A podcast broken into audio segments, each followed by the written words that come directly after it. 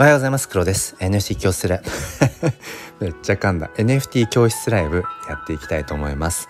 えー、NFT 教室ライブとは何かというとまあ僕が NFT まあプレイヤー NFT コレクター NFT クリエイターまあどれも一緒ですね。そしてまあ1年以上こうやってきた中で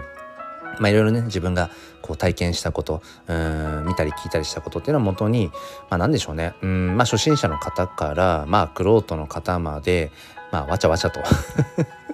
話すような、うん、なんかそんなような。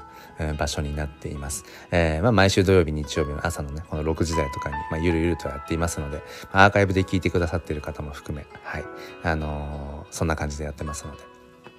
ぜひぜひと僕は今誰に話しかけてるのかっていう感じですけども、えー、青竹さんおはようございます。翔平さんカミカミですねって。本当ですよね。さっき散々喋ってたじゃないかっていうね。えー、ニエモンさんおはようございます。おすごい。なんかそのままツイッタースペースからあのー何ですかあの二次会のようにはしごしてっていうね。いやありがとうございます。いやあのまあ NFT 教室ライブ続けて今どれぐらいだから今日54回目？うんもう多分1年ぐらいやってきてるんですけどもまあそれこそねあの何度もこれ NFT 教室ライブをスタンド FM でやる必要ってあんのかなとかやってて何になるんだろうとか僕は誰に対してこれ NFT 教室ライブってやってるんだろうとか本当にねあの右往左往というか 気持ちもこう上下みたいなことをね、うんまあ、散々してきてるんですけど、まあ、それでもやっぱ1年経っても今なおこうしてうんなんかこの空間っていうものを自分がやっぱやりたいなっていうふうに思うんですよね。うん、なんでその NFT 教室って大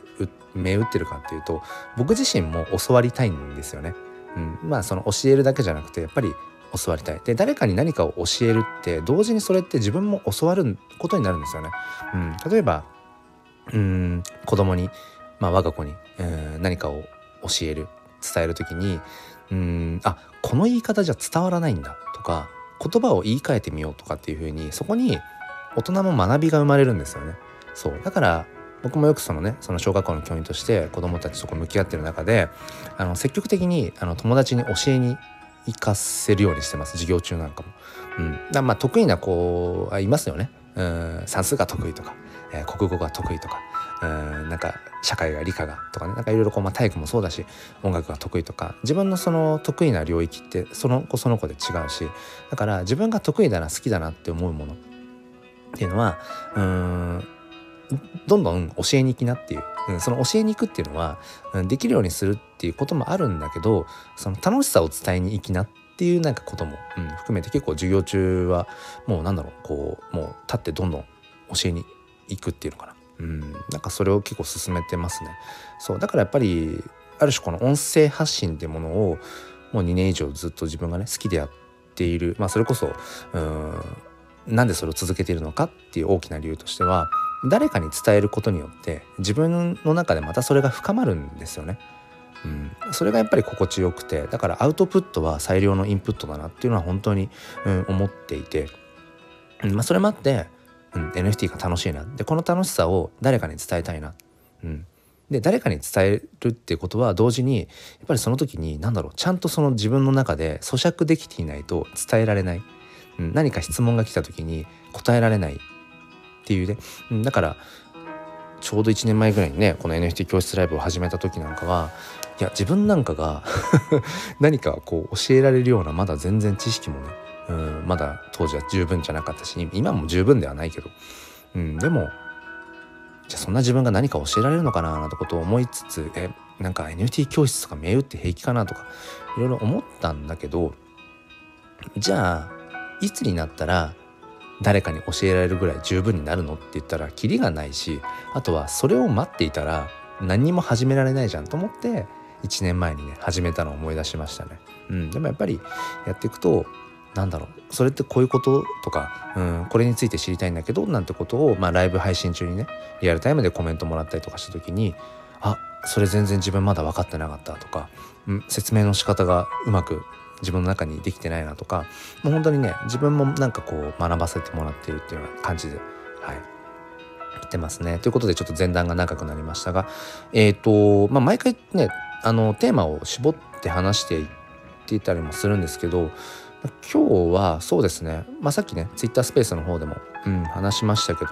まあ、NFT のその、まあ、楽しさの源泉とかっていうタイトルにしたかな。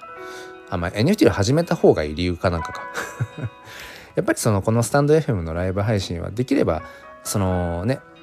まだ NFT 触れたことがないよとか NFT 始めてみたいけどうんどうしようかなみたいな方に、まあ、一番ね届くといいななんてことは思いつつ、まあ、もちろんあの経験者の方もね一緒にわちゃわちゃ話していけたらと思うんですがいつでもコメントお待ちしています。で何でしょうねやっぱり始めた方がいい理由、うん、っていうところで言うとものすごく自分がアップグレードさせられる 自分をアップデートできるなっていうのがやっぱこれかなと思います NFT を始めた方がいい理由は。うん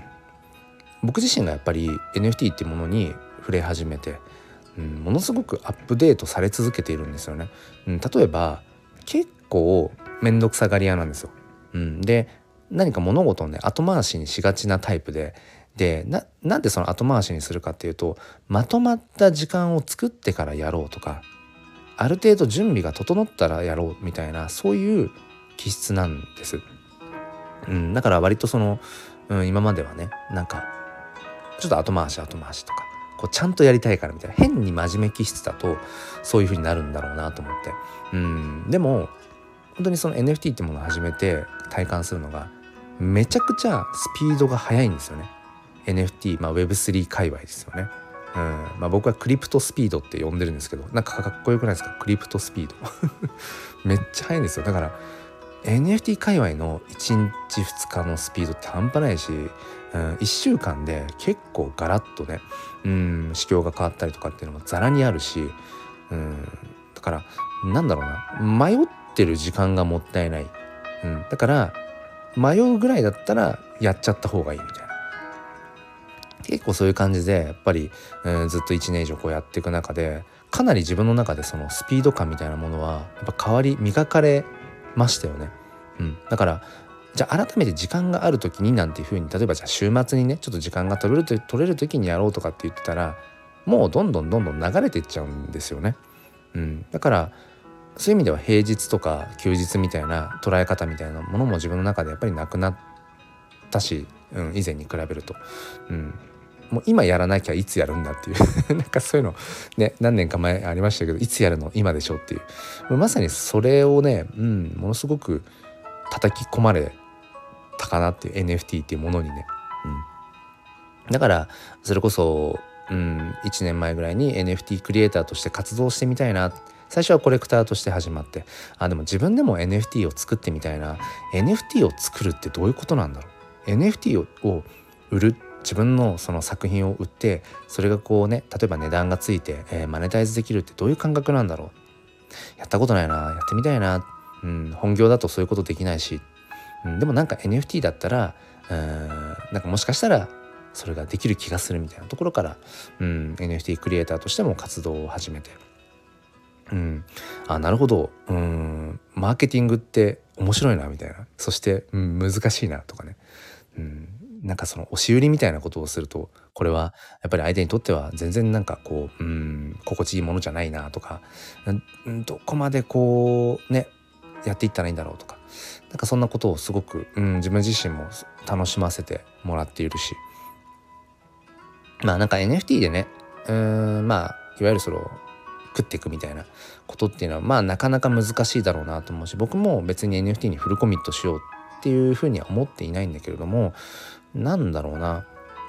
っぱり NFT に関わる部分で自分がいろいろこう日々トライアンドエラートライアンドエラーを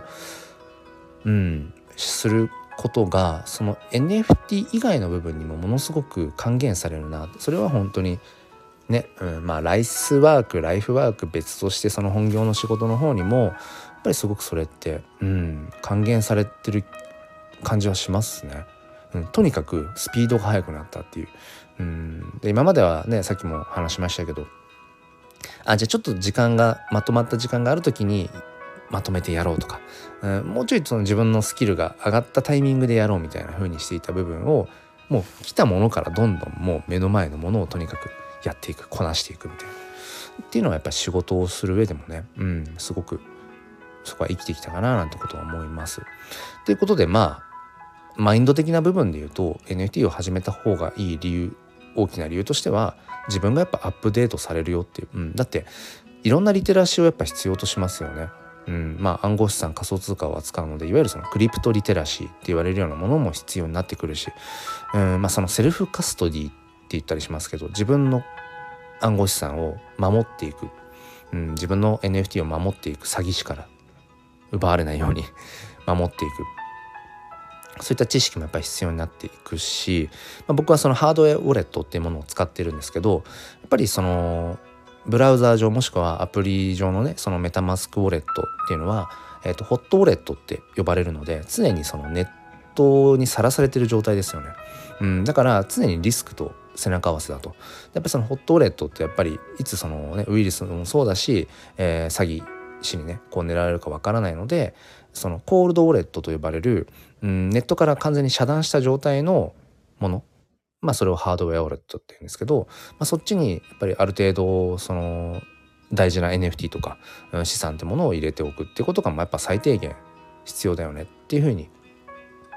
僕はずっとハードウェアウォレットを、使っています。まああのー、ともするとねまあ、シンプルにそのメタマスクウォレットを、えー、とサブウォレットを作っておいてそっちの方に、えー、本当にこれは取られたら困るとかもう買った NFT はサブウォレットの方にもう随時送っていくみたいな方法もあるしそっちのサブウォレットを全く使わないようにしておくっていうのも一つなんだけど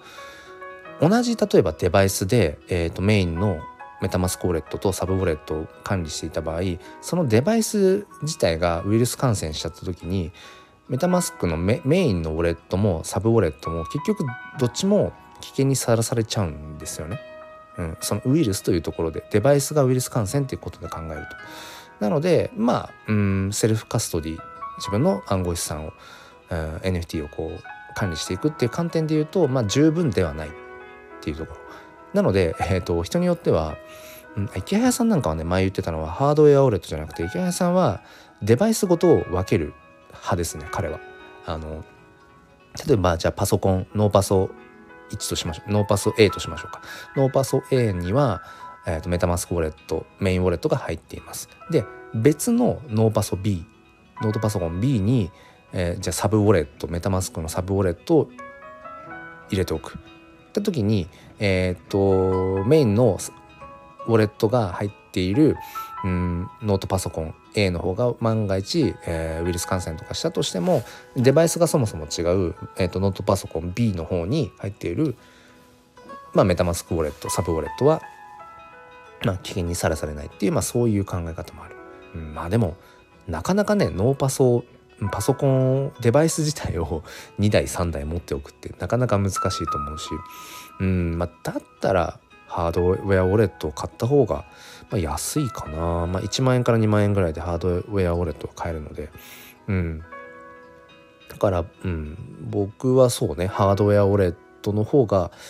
まあ、おすすめかなと思うんですけど、うん、でそういう知識とかっていうのもやっぱり同時にねこう自分自身の中でこうやっぱアップグレードしていかないと、うん、まあ本当にね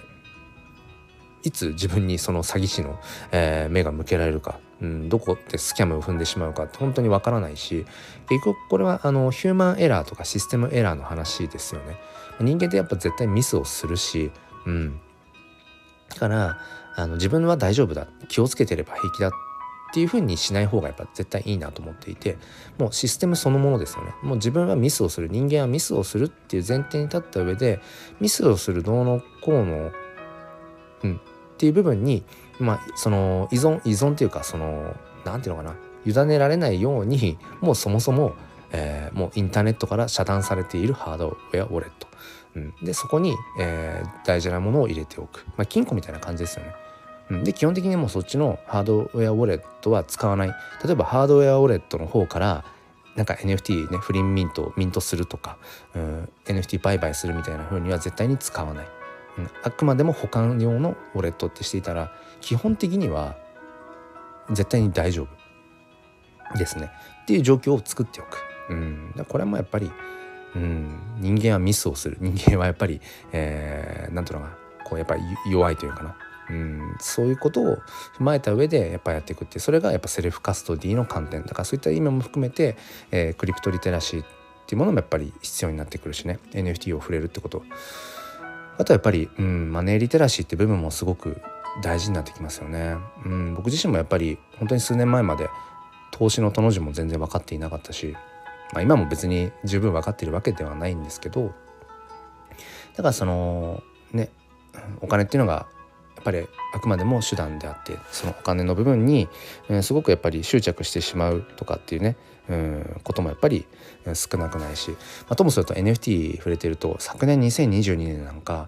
結構そのフリミンですよね。ほぼほぼタダで手に入れた NFT が、えー、本当にすぐにもう数万円、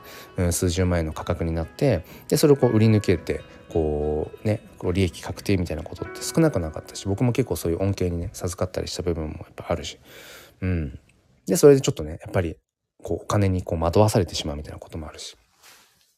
そうそうそう。あえっとね娘が起きてきましたね。なんか早起きだな。ということでえー、っとまあ、30分から1時間ぐらいを予定していたんですけれどもちょっと今日は早めに終わりになるかなと思います。はい、ということで今日は NFT をまあ、始めた方がいい理由として、まあ、自分自身がアップグレードできるようそれはマネーリテラシー、えー、クリプトリテラシー今ちょっと話そびれましたけど、えー、と英語リテラシーとかねなんかそういった部分とかも、えー、含めて、えー、やっぱねアップグレードされるなっていう部分があるのでもしこれアーカイブ聞いてくださっている NFT まだ始めてないよって方は是非是非ちょっとその辺りもね、えー、前向きに 考えてみてくださいということで、え、お付き合いくださりありがとうございました。それでは皆さん良い一日をお過ごしください。